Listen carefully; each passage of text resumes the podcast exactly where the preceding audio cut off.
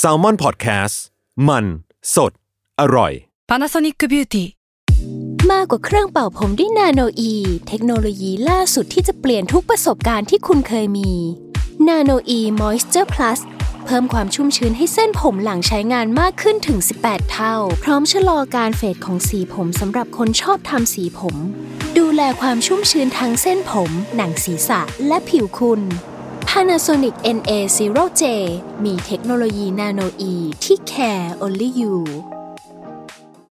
When you need mealtime inspiration, it's worth shopping Kroger, where you'll find over 30,000 mouthwatering choices that excite your inner foodie. And no matter what tasty choice you make, you'll enjoy our everyday low prices, plus extra ways to save, like digital coupons worth over $600 each week. You can also save up to $1 off per gallon at the pump with fuel points. More savings and more inspiring flavors make shopping Kroger worth it every time. Kroger, fresh for everyone. Fuel restrictions apply.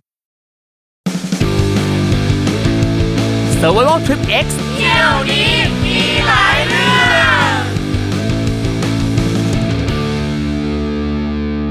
สวัสดีครับ ขอต้อนรับเข้าสู่รายการ Survival Trip X เที่ยวนี้มีหลายเรื่องกับผมทอมจากกรีฑโยมพยอมนะครับแม่เจอกันในซีซั่นใหม่แบบนี้นะครับ สังเกตดูนะครับว่าชื่อรายการของเราเนี่ยก็ต่างไปจากเดิมนะครับ ก่อนหน้านี้คือ Survival Trip เที่ยวนี้มีเรื่อง แต่ละครั้งนะครับแขกรับเชิญของเราเนี่ยก็จะมาเล่าเรื่องเดียวนะครับต่อ 1 EP นะครับแต่ว่า Survival Trip X เที่ยวนี้มีหลายเรื่องนะครับแขกรับเชิญของเราเนี่ย มาครั้งหนึ่งเนี่ยก็จะเตรียมเรื่องเล่ามามากกว่า 1 เรื่องนะครับ รู้เลยว่าแขกรับเชิญของเราเนี่ยนะครับชอบเดินทางนะครับ รู้เลยว่าแขกว่างนะครับการเดินทางไปนั่นไปนี่ไปนู่นสารพัดสารเพนะครับและอย่างหนึ่งที่สำคัญก็คืออจะต้องมีเรื่องต่างๆวิ่งเข้าหานะครับ ซึ่งเราก็ไม่รู้เหมือนกันนะครับว่าเรื่องต่างๆเนี่ยนะครับวิ่งมาหาแขกรับเชิญของเราเองหรือแขกรับเชิญของเราเนี่ยเอาตัวเข้าไปหาเรื่องเองนะครับ เอาไปว่าวันนี้นะครับเรามาเจอกับแขกรับเชิญของเราครับ น้องพลอยพลอยไพลินตั้งประภาพรครับ สวัสดีครับสวัสดีค่ะ นี่น้องพลอยพี่กับพลอย ใช่ค่ะ อ่าแนะนำตัวเองสักหน่อยครับ ก็พลอยพิกกระพลอยค่ะโอเคแค่นั้นคือจบทำทำเพจทำเพจพิกกระพลอยเอค่ะอนะครับเฮ้ยเห็นว่ามีผลงานเขียนหนังสือด้วยชื่อเรื่องอะไรนะครับ ที่ออกไปเออเรียนจบแล้ว วิชาหลังทำอะไรวิชา เดี๋ยววิเขียนเองหรือเปชาเดิล่านทางหลังเลิกเรียนเออเขียนเองแต่ว่าเบอร์เบอร์หน่อยใช่โกสเปล่าเอาดีๆ วิชาเดินทางหลังเลิกเรียนนะครับค่ะใครที่อ่านหนังสือเล่มนี้แล้วนะครับ ก็น่าจะอยากหาคำตอบอะไรหลายๆอย่างให้ชีวิตด้วยนะครับ แต่วันนี้นะครับเรามาคุยกับน้องพลอยหน่อยดีกว่าถามน้องพลอยครับว่าน้องพลอยเนี่ย ปกติเนี่ยชอบเดินทางท่องเที่ยวไปไหนบ้าง โอ้ยก็จริง ๆ เป็นคนชอบขึ้นเขาซะมากกว่าค่ะ ชอบแบบว่าเดินป่าเดินเขาไปไปในเวภูเขามากกว่าทะเลดีกว่า โอ้เดี๋ยวนะ อันนี้อันนี้ขอขออนุญาตแอบถามน้องพลอยอายุอายุเท่าไหร่แล้วยี่ห้ายี่ห้าอะโอเคใช่คือวัยก็ยังเหมาะกับการเดินขึ้นเขา คือคือพอพอฟังน้องพลอยบอกว่าชอบการเดินขึ้นเขาแล้วอะมันก็เลยนึกย้อนกับตัวเองอะคือเมื่อคือพอพออายุถึงประมาณ 30 นิดๆแล้วอะแล้วรู้สึกว่า การเดินเขาเป็นสิ่งที่เหนื่อยมากลำบากสำหรับเหลือเกิพี่นลำบากจริงๆลำบากแบบไม่ไหวแล้ว เคยไปเดินเขาที่ไอซ์แลนด์ครั้งหนึ่งแล้วก็แบบเป็นช่วงที่มีทั้งฝนตกมีพายุหิมะแล้วรู้สึกว่ามันทรมานเหลือเกินกว่าจะไปถึงจุด สุดยอดของภูเขาที่แบบ เอ้ย พอขึ้นไปมันก็โอเค เพราะว่าพอขึ้นไปปั๊บมันจะมีแบบทานน้ำร้อน เราไปแช่น้ำร้อนท่ามกลางบรรยากาศความหนาวหิมะโปรยไปแต่กว่าจะไปถึงตรงนั้นน่ะ มันทรมานเหลือเกิเหนื่อยมากนแต่เราก็จะเห็นคุณค่าของไอ้น้ำร้อนตรงนั้นมากกว่าเดิมไงถ้าเราขับไปแล้วก็จะอะน้ำร้อนน้ำร้อนปกติ แต่ถ้าเราได้เดินไปก็จะแบบอุ้ยกว่าจะมาถึงตรงนี้ได้ เราได้แบบว่าอืมแช่น้ำร้อนแล้วนะอะไรอย่างเงี้ยก็ ก็ก็ได้แหละก็ได้แหละ ก็ได้แหละ ก็คิดเป็นข้อดีเขาไว้อ่าใช่ใช่ใช่เออมันก็โอเค มันก็เป็นประสบการณ์ครั้งหนึ่งในชีวิตอะไรเงี้ย ซึ่งก็ก็ก็ก็ไม่รู้เหมือนกันว่าจะมีอีกหรือเปล่าอืมนั่นแหละอะทำไมน้องพลอยถึงชอบขึ้นเขา ไม่รู้เหมือนกันนะเราเรารู้สึกว่า ภูเขามันเย็นมั้งคือตอนตอนที่เราเราก็เที่ยวไทยมาก่อนเนาะอ่าฮะแล้วถ้าไปทะเลมันก็จะแบบเหนียวเหนียวๆอะไรเงี้ยครับแต่ภูเขามันก็จะแบบเย็นแล้วก็มีทะเลหมอกมีต้นไม้อะไรอย่างเงี้ยค่ะ แล้วก็เราชอบความแบบชาเลนจ์แบบต้องไปให้ถึงยอดอะไรอย่างเงี้ยเหมือนแบบต้องเดินให้ถึงจุดหมายให้ได้อะไรเงี้ยมันเหมือนมีเป้าหมายให้เราได้ได้เดินไป แต่ว่าถ้าไปทะเลมันก็จะแนวแนวๆเหมือนชิลๆไปปาร์ตี้อะไรอย่างเงี้ยค่ะ แต่ว่าเราเป็นคนไม่ได้ชอบไปในเวนั้นใช่นั่นแปลว่าสมมุติว่าเวลาขึ้นเขาเนี่ยถ้ามีทางเลือกระหว่างเดินขึ้นกับแบบกระเช้าเนี่ยเราก็จะเลือกเดิน แล้วแต่ที่ดีกว่า ถ้ามันมีมีกระเช้าที่มันแบบว่าเออก็ขึ้นไปดูวิวอย่างเงี้ยแล้วก็เออกระเช้าก็ได้อืมใช่อืมแล้วอย่างเวลาเดินขึ้นเขาเนี่ยคือบางคนเนี่ยเขาจะไม่ชอบการเดินขึ้นเขา เพราะเขารู้สึกว่ามันเหนื่อย แล้วก็ข้างทางเนี่ยมันก็ซ้ำๆเดิมเหมือนกันอะไรเงี้ยแล้วน้องพลอยโอเคกับการที่ใช้ร่างกายดูอะไรข้างทางซ้ำๆแบบนี้เหรอ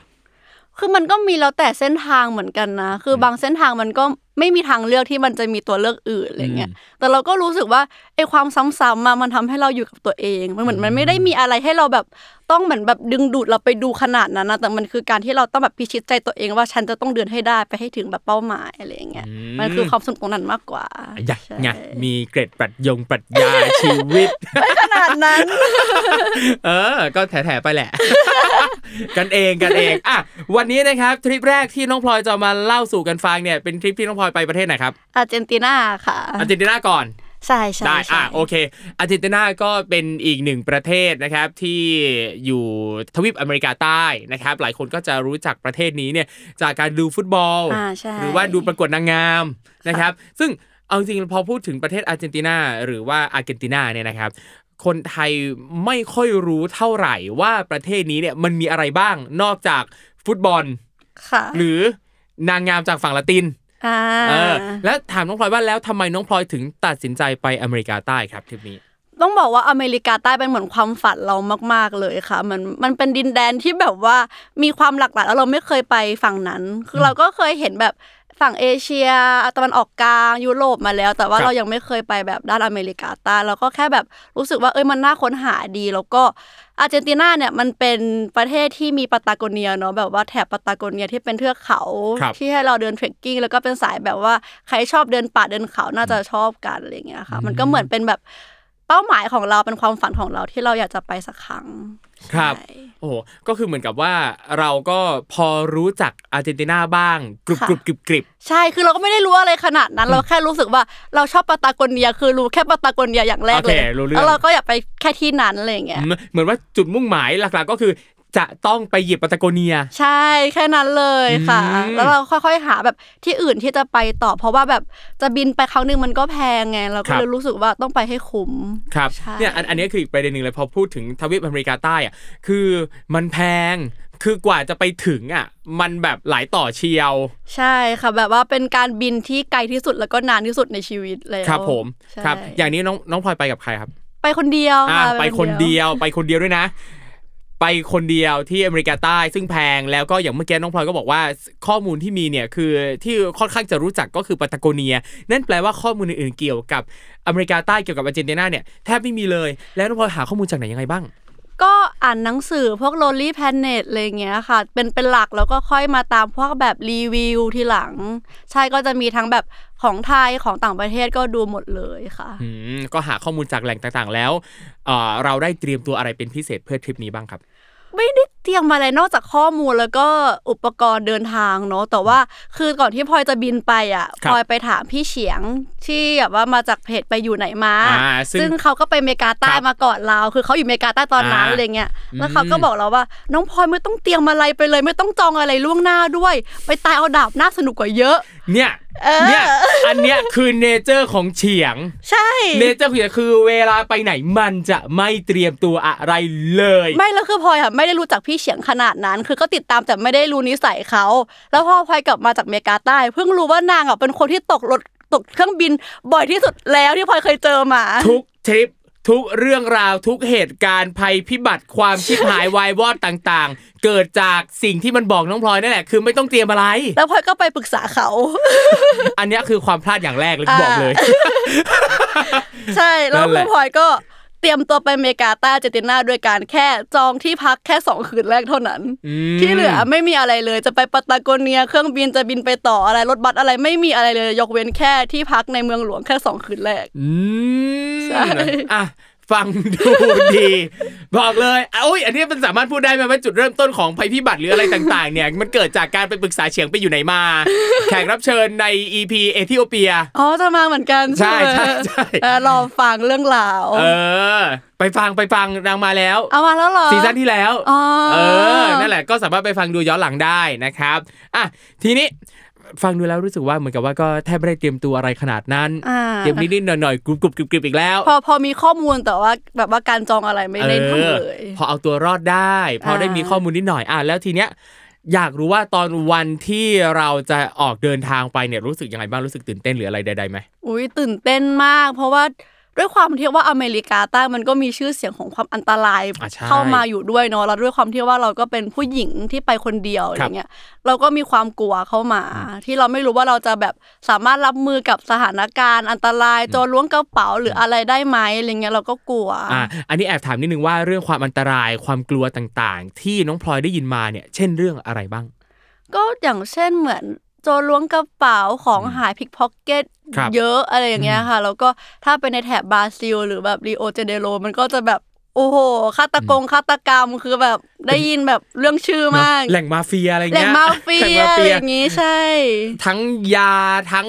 การฟอกเงินทั้งอะต่างๆยาเสพติดอย่างเงี้ยเราก็แบบเฮ้ยมันจะต้องเถื่อนขนาดไหนอะไรเงี้ครัยบเราก็แบบรู้สึกกลัวแต่ใจมันอยากไปแล้วก็ต้องแบบ คือความอยากมันมากกว่าความกลัวไงมันอ่าก็เลยไปอ่าเข้าใจช่รู้เรื่องนะครับ เมื่อมีความอยากที่มันทะลุประหลอดขนาดนี้ต่อให้กลัวแค่ไหนเราก็ต้องไปอะใช่ใช่อะโอเค เล่าหน่อยวันเดินทางเป็นยังไงบ้างเออเล่าเรื่องเกี่ยวกับการเดินทางไปที่นั่นหน่อย คือต้องบอกว่าด้วยความที่ว่าของพลอยใช้ระยะเวลาบินเนี่ยมันประมาณ 33 ชั่วโมงครับแล้วเหมือนในช่วงที่พลอยไปมันยังต้องมีพวก PCR test อะไรอย่างเงี้ยค่ะแล้วเหมือนกฎในการเข้าอาร์เจนตินามันต้อง PCR test ไม่เกิน 42 ชั่วโมงหรืออะไรสักอย่างอะทำให้พลอยไม่สามารถตรวจ PCR ล่วงหน้าก่อน1วันได้ครับคือพลอยอะบินสองทุ่มไอ้ยบินประมาณค่ำๆของวันนั้นครับพลอยต้องไปตรวจตอน7จ็ดโมงเช้าของวันนั้นเลย แล้วเพื่อรอผลตอนบ่ายโมงอ๋อแล้วก็บินเลย เพราะว่าไม่อย่างนั้นนะไอระยะเวลาในการรอผลที่มันจะนับอะมันจะครับเลยเวลาที่เขากำหนดอืมใช่เราก็ไปตรวจตอนเช้าแล้วทีนี้พอตรวจเสร็จปุ๊บก็รอสามชั่วโมงตอนเที่ยง ตอนเที่ยงหมอก็โทรมาบอกว่า เอ้ยน้องพลอยมาตรวจใหม่ได้ไหมแบบว่าผลเอ้ามัมันค่อนข้างที่จะแบบไม่ค่อยแน่นอนเท่าไหร่อะไรเงี้ยมาตรวจใหม่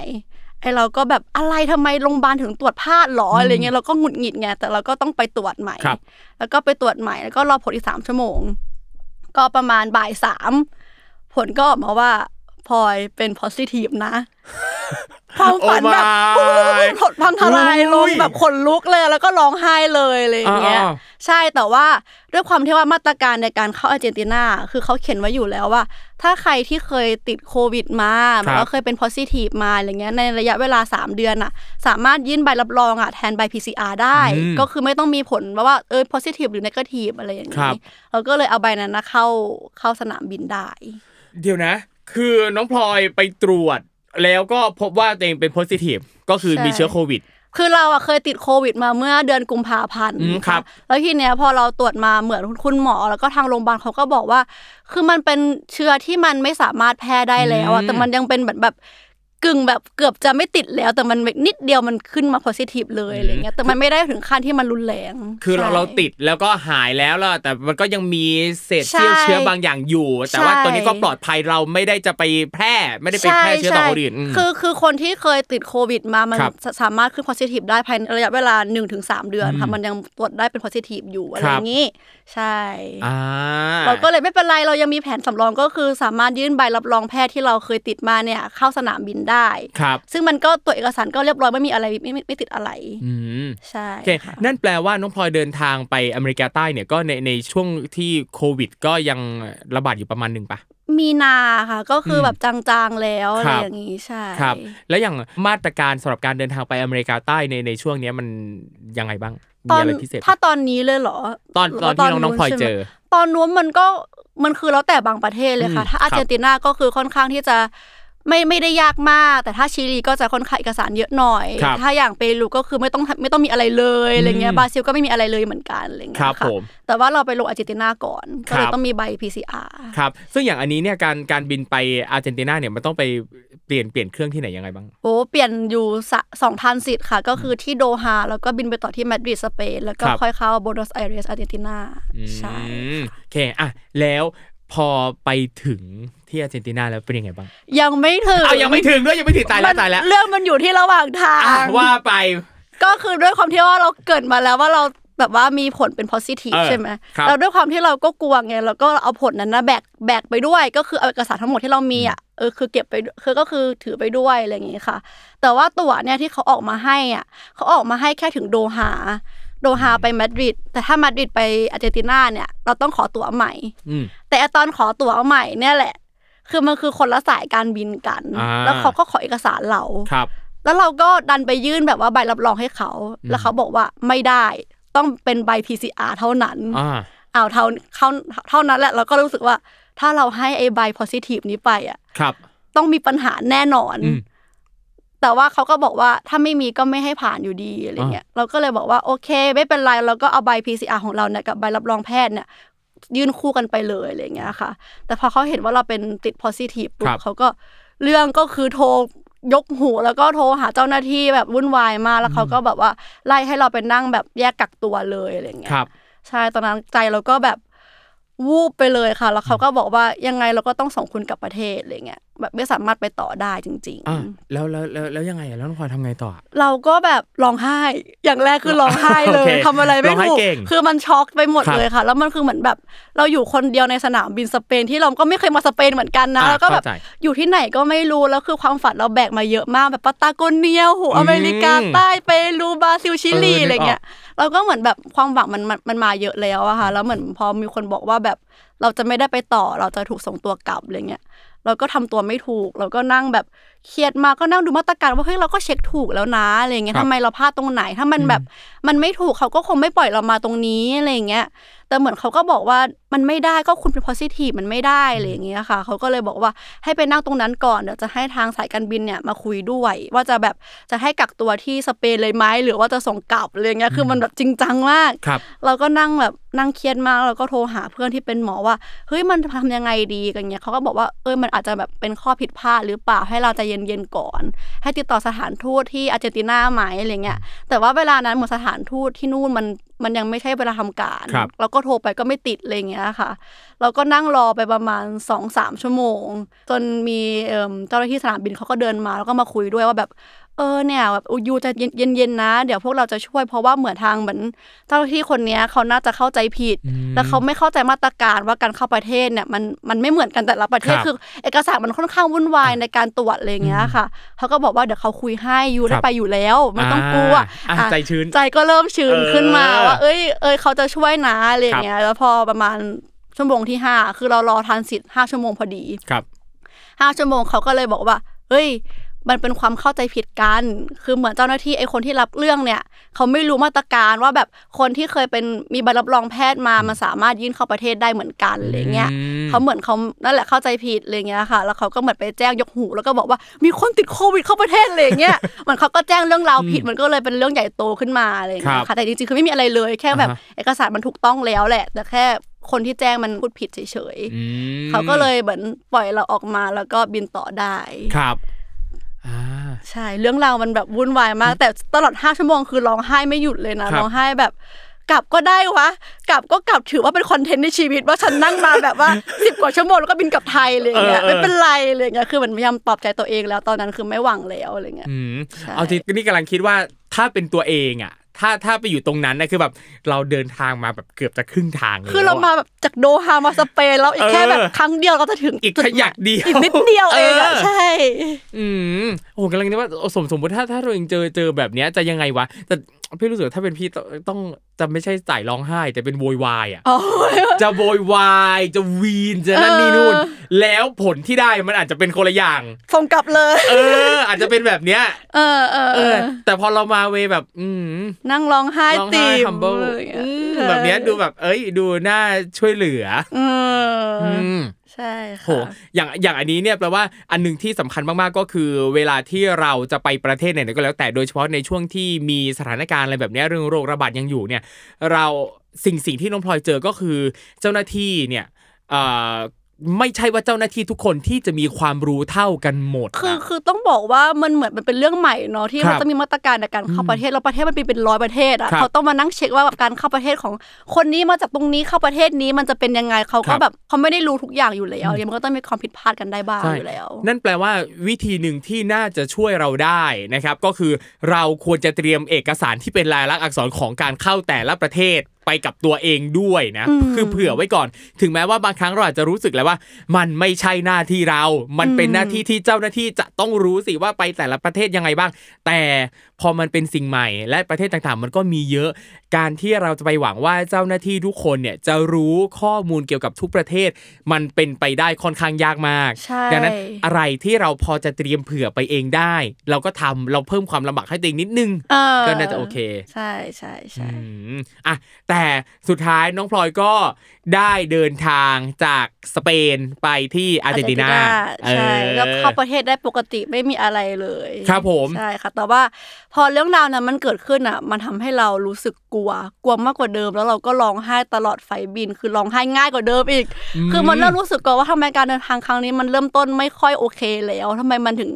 มันต้องเกิดเรื่องราวแบบนี้กับเราอะไรเงี้ยเราเริ่มคิดเหมือนเป็นแพนิคอะครับเริ่มกลัวอนาคตแล้วว่าอะเฮ้ยถ้าอย่างนี้มันจะเกิดเรื่องแบบนี้อีกไหมนะเราก็เริ่มกลัวแล้วก็แบบร้องไห้แบบตลอดเวลาอืมใช่ค่ะเห็นนะนั่นแปลว่าตอนอยู่บนเครื่องตั้งแต่สเปนไปอาร์เจนตินาอันเนี้ยคือเหมือนกับจิตใจเริ่มแบบเริ่มไม่กัโองเควลกับกังวลต่างๆมากแล้วก็อืมบิน 12 ชั่วโมงร้องไห้ไปแล้ว 10 ชั่วโมงอะไรอย่างเงี้ยครับร้องไห้จนหลับไปเลยอะไรเงี้อ่ายฮะเพราะแบบ เราแบบกลัวมากแล้วเหมือนเครื่องบินมันก็จะเงียบๆเนาะครับแล้วเราก็ไม่กล้าร้องเสียงดังแบบอะไรอย่างเงี้ยอ่าเข้าใจเก็ตนะเราก็ต้องแบบนั่งแบบอุดแล้วก็แบบน้ำตาก็ไหลพากดราโอ้ยม่ามากอะไรอย่างเข้าเงี้ยใจจังเลยอะเวลาแบบเศร้าแล้วเราเราไม่สามารถจะระบายจะร้องไห้ก็ไม่ได้ใช่อยู่บนเครื่องบินแล้วคนข้างๆก็ใครก็ไม่รู้อะไรอย่างเงี้ยใช่ค่ะอืมแล้วเรามีวิธีบำบัดความรู้สึกตรงนี้ยังไงบ้าง เพื่อให้เรารู้สึกมีความสุขกับการเดินทางครั้งนี้ของเรา กับการเดินทางที่มันคืออีกหนึ่งความฝันของเราอะ ทำยังไงให้เรามีความสุขกับมันได้อะผมพอมันไม่ได้มีทางออกขนาดนั้น เราแค่ เราแค่เหมือนบินมาไกลแล้วมันกลับไม่ได้เฉยๆอะคือถ้าเราจะกลับมันก็เสียดายตั๋วเครื่องบินนะเก็ตไหมอ่าเข้าใจเราก็ต้องไปต่อเท่านั้นอะไรอ่าอย่างเงี้ยจนเราก็ไปเที่ยวไปเรื่อยๆมันก็ดีขึ้นเรื่อยอืมเออ ก็ก็เป็นประเด็นที่น่าสนใจคือเหมันกับว่า อ่าพอมันเศร้ามันกังวลมันก็ทำอะไรไม่ได้ๆมันทำอะไรไม่ได้ใช่ทำอะไรไม่ได้ แก้ไม่ได้บำบัดไม่ได้นอกจาก เราก็เที่ยวไปแล้วเดี๋ยวมันจะดีขึ้นเอง ใช่ใช่เอออันนี้ก็เหมือนกับหลาย ๆ ครั้งที่เวลาที่เราเกิดปัญหาใดๆในจิตใจอะจะไปหาวิธีแก้บางทีมันไม่ได้อะมันมีมันแค่แค่เวต้องลาไปต่อใช่ต้องไปต่อแล้วก็แค่เวลาเท่านั้นแหละที่จะช่วยเยียวยาเราได้ ซึ่งอ่าจะช้าใช่จะเร็วของแต่ละคนก็ต่างกัน ทีนี้กับมาถามที่น้องพลอยน้องพลอยบอกว่าโอเคทำอะไรไม่ได้ ก็เที่ยว เที่ยวไปเที่ยวไปเรื่อยๆแล้วเดี๋ยวมันจะดีขึ้นเองค่ะ เราไปเที่ยวแล้วเจออะไรบ้างที่ทำให้เรารู้สึกดีกับที่อาร์เจนตินา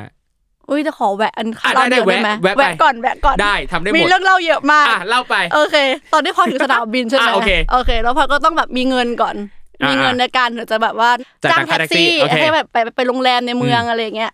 แต่ว่าด้วยความที่ว่าสถานการณ์เนี่ยมันมันสองสามปี เราไม่รู้ว่าค่าเงินมันเปลี่ยนแบบเยอะ คือจริง ๆ แล้วเราก็ไปแลกเงินในสนามบินครับเราก็รู้แหละว่าเลทสนามบินอะมันค่อนข้างที่จะแพงกว่าทั่วไปใช่แต่เราก็ยอมรับได้เพราะเรารู้สึกว่าขอใจจ่ายไปให้ฉันได้ปลอดภัยก็พอตอนนั้นอะคือมันโอเคกลัวแล้วไงรู้เรื่องแต่ว่าพอเราจ่ายไปสองหมื่นบาท เราเพิ่งมารู้ตอนที่เราจะกลับจากอาร์เจนตินาว่าอาร์เจนตินาเนี่ยมีค่าเงินอยู่สอง rate อืมเป็น blue rate กับ official rate ครับ แล้วเราอะไปซื้อ official rate ที่มันจะแพงกว่าค่าเงินทั่วไปสองเท่า สองเท่าสองเท่าทำทำไมมันถึงมีแบ่งเป็นแบบนี้น้องพลอยรู้ปะคือเหมือนมันเป็นประเทศที่ค่าเงินค่อนข้างสวิงหนักมากเหมือนแบบว่าผัพันนผวนมากผวนรุนแรงมากทำให้ธนาคารเขาก็จะเหมือนกักเอาไว้ว่าต้องแลกเงินได้เท่านี้ถ้าแลกกับธนาคารแบบว่าแบบว่าที่เป็นออฟฟิเชียลของเขา แต่ถ้าเราไปแลกเหมือนตามโรงแรมหรือตามทั่วไปอะเราจะได้ค่าเลทแบบว่า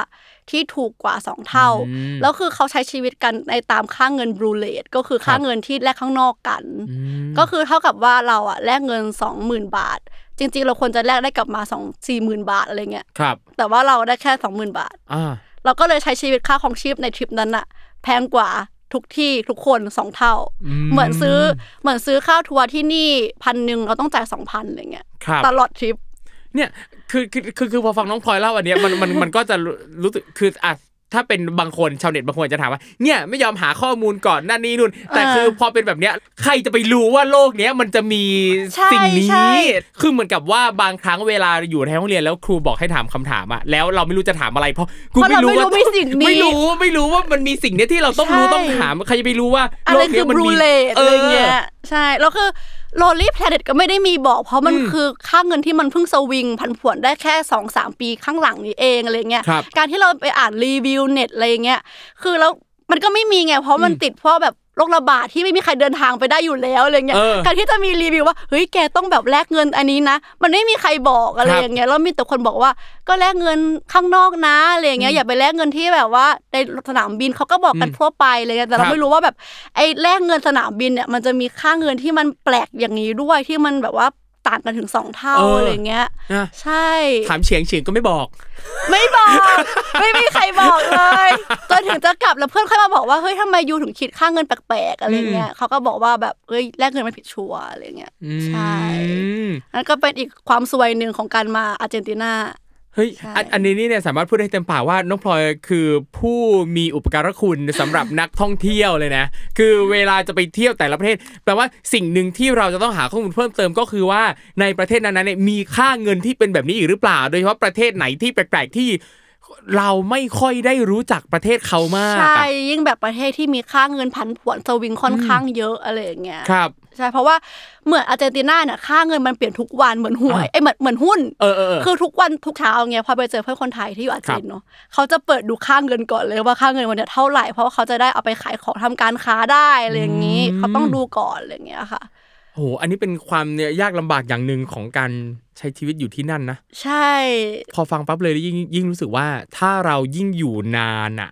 น่าน่าน่าจะยิ่งลำบากกับการดูเรื่องค่าเงินนะเพราะสมมติว่าถ้าอยู่ไม่นานมากก็เราก็จะอาจจะไม่ได้ซีเรียสมากเท่าไหร่ไม่ต้องรอดูในแต่ละวันอะ แต่ถ้ายิ่งอยู่นานยิ่งต้องประเมินเรื่องค่าใช้จ่ายค่าครองชีพ ใช่ใช่เพราะว่าคนส่วนใหญ่ที่นั่นเขาก็จะเก็บเหมือนแลกเงินอาร์เจนเป็นดอลลาร์ที่เก็บไว้เลยอะไรครัเงี้ยบเพราะมันพันผวนน้อยกว่าอะไรเงี้ยใช่ค่ะอืมอันนั้นก็เป็นเรื่องแรกในการมาเย็บอาร์เจนตินา อะ มีอะไรอีก มีเรื่องอะไรอีก ไม่มีแล้ว ไม่มีแล้ว พอแล้ว แปลว่าหลังจากนี้ทริปค่อนข้างราบรื่นรับลื่นรับลื่น ใช่ค่ะ ก็มีแค่เหมือนความเหงา ความแบบคิดถึงบ้านอะไรเงี้ยเข้ามาเล็กน้อย เอ้ย พอน้องพลอยพูดถึงเรื่องอาการคิดถึงบ้าน อันเนี้ยคือพี่รู้สึกว่าโดยปกติเนี่ยถ้าเป็นคนที่ชอบเดินทางอยู่แล้วไปไหนมาไหนอยู่แล้ว จะไม่ค่อยมีความรู้สึกคิดถึงบ้านอ่าแต่อย่างอย่างทริปเนี้ยน้องน้องพลอยไปนานแค่ไหนครับทริปนี้ จริง ๆ ไปแค่เดือนเดียวค่ะ แต่อืมว่าไอ้ความคิดถึงบ้านเนี่ยมันมาแค่เหมือนวันแรก ๆ ช่วงที่เราเพิ่งมาถึง เพราะว่าเรายังแบบแบบ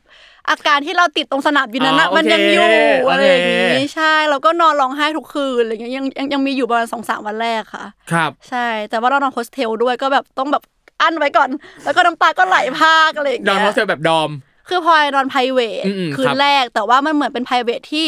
มันเสียงมันเข้าถึงกันอะเหมือนมันอืมแค่ห้องกันแต่ว่าพอเราร้องไห้เสียงดังอะ จะมีคนแบบ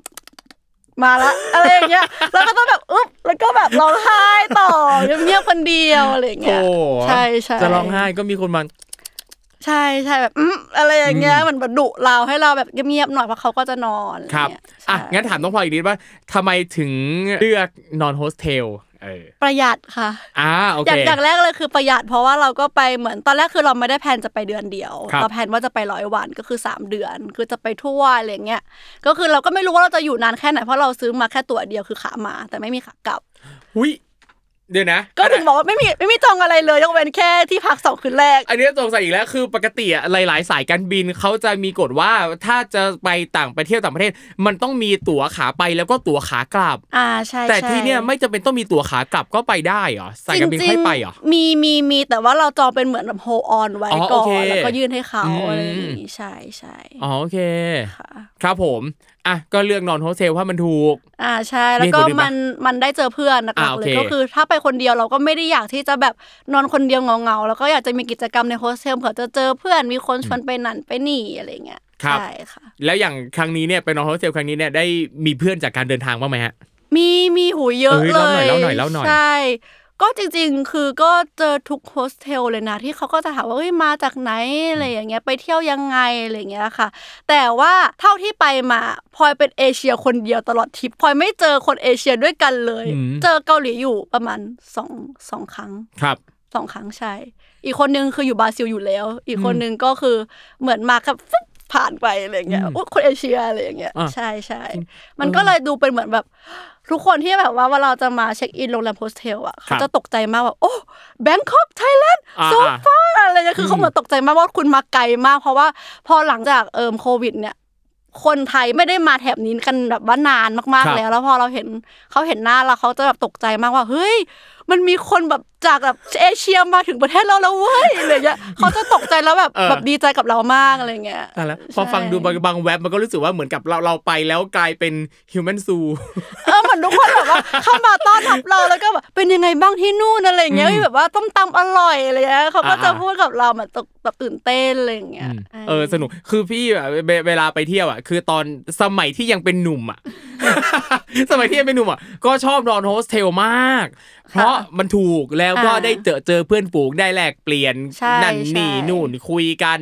กะกลางวันบางทีก็แยกกันไปเที่ยวตกเย็นมาปั๊บอะ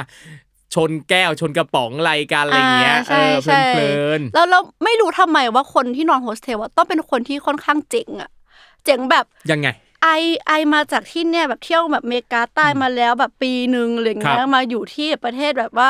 อยู่ที่เปรูอันเนี้ยเป็นเข้าไปปีที่สองแล้วอย่างเงี้ยอืมนี่ก็เที่ยวยังไงให้ได้ปีนึงก็ไม่มีเงินวะก็ถามเขาอย่างเงี้ยเออเขาก็บอกว่าเออก็ไปขอนอนแบบโซฟาบ้านเพื่อนอะไรอย่างงี้อืมที่แบบว่านอนแบบที่มันนอนฟรีอะไรประมาณเป็นนั้น feel couch surfing อ่า couch surfing อะไรประมาณนั้นอ่าเขาก็บอกว่า เนี่ยเขาไม่เห็นต้องใช้เงินอะไรเลยอะไรอย่างงี้แล้วก็มันไม่ใช้เงินยังไงวะ ก็คืองงนางอยู่แต่ก็โอเคเขาก็เข้าใจได้อะไรอย่างอ่างี้อ่าใช่ เออเขาอาจจะมองว่าการที่ไปพักแบบ couch surfing เนี่ย อันเนี้ยเราไม่ต้องเสียเงินอ่า แต่ใช่ในการกินค่ากินการค่าเดินทางรถบัสการแบอะไรอย่างเงี้ยการแบบ ticket เข้าสถานที่ท่องเที่ยวต่าง ๆ ก็ต้องใช้ตามว่าอันนี้เขาใช่เขาทำงานอะไรอะเราได้แอเราบรู้ไม่ปะได้ คือเขาบอกเขาไม่ได้ทำงานด้วย แล้วเขาก็เที่ยวไปเฉยๆเที่ยวมาสองปีแล้ว มันก็มีแต่คำถามอะไรเงี้ย แต่ว่าด้วยความที่ว่าตอนนั้นสถานการณ์มันค่อนข้างแปลกนิดนึครับงเราก็เลยไม่ได้ถามเขาเยอะ เพราะว่าเหมือนเรากินข้าวอยู่แล้วเขาเป็นคนแปลกหน้าที่เข้ามานั่งด้วยอืมแต่มันไม่ใช่แบบร้านอาหารที่มันเป็นเปิดนะ มันครัคืบอร้านอาหารแบบสเต็กเนื้อมิววายเป็นแก้วจิบวายเป็นโต๊ะเดียวอะไรเงี้ยอืม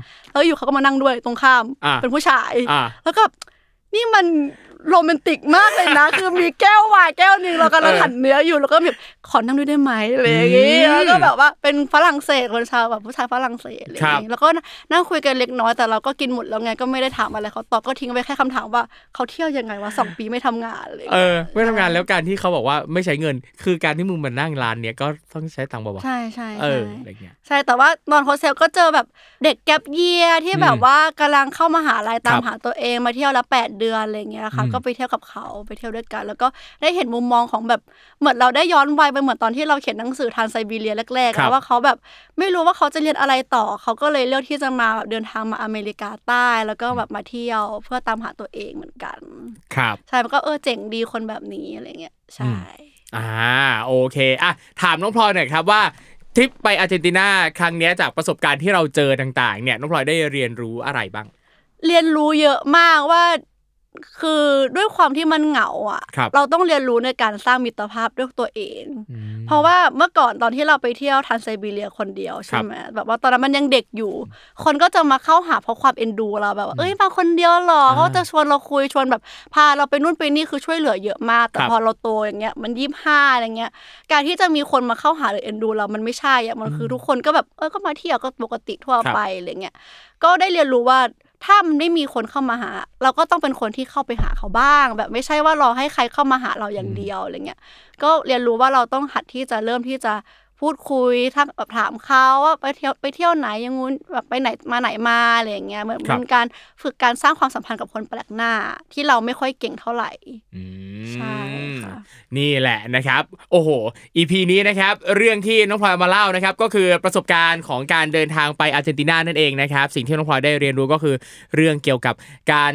สร้างสัมพันธไมตรีนะครับ ทั้งเรื่องเกี่ยวกับการจัดการจิตใจตัวเองนะครับ เวลาที่เกิดความเหงา เวลาที่สิ่งต่างๆเนี่ยมันไม่เป็นใจนะครับ เราจะจัดการกับตัวเองยังไง แล้วก็เราจะสร้างมิตรภาพจากการเดินทางได้ยังไงนั่นเองนะครับอะวันนี้นะครับขอบคุณน้องพลอยมากๆนะครับ ขอบคุณนะครับขอบคุณค่ะอ้าวน้องพลอยก่อนจบ EP นี้ฝากผลงานสักหน่อย ก็ฝากติดตามด้วยละกันนะคะ เอ่มเพจ Facebook แล้วก็ YouTube แล้วก็ IG นะคะพิกกระพลอยค่ะ ก็นี่เดี๋ยวจะมีคลิปการเดินทางมาให้เรื่อยเออ ติดตามได้ทุกช่องทางนะครับพิกกับพลอยนะครับอ้าวแต่น้องพลอยยังอยู่กับเรานะครับ เดี๋ยวมี EP ต่อไปอีกนะครับ ค่ะ แต่ EP นี้ขอลากันไปก่อนครับ เจอกันใหม่โอกาสหน้าขับรายการ Survival Trip X เที่ยวนี้มีหลายเรื่องนะครับ ติดตามกันได้ฟังกันได้ ทุกช่องทางสตรีมมิ่งของ Salmon Podcast นะครับ วันนี้ขอลากันไปก่อนครับ สวัสดีครับ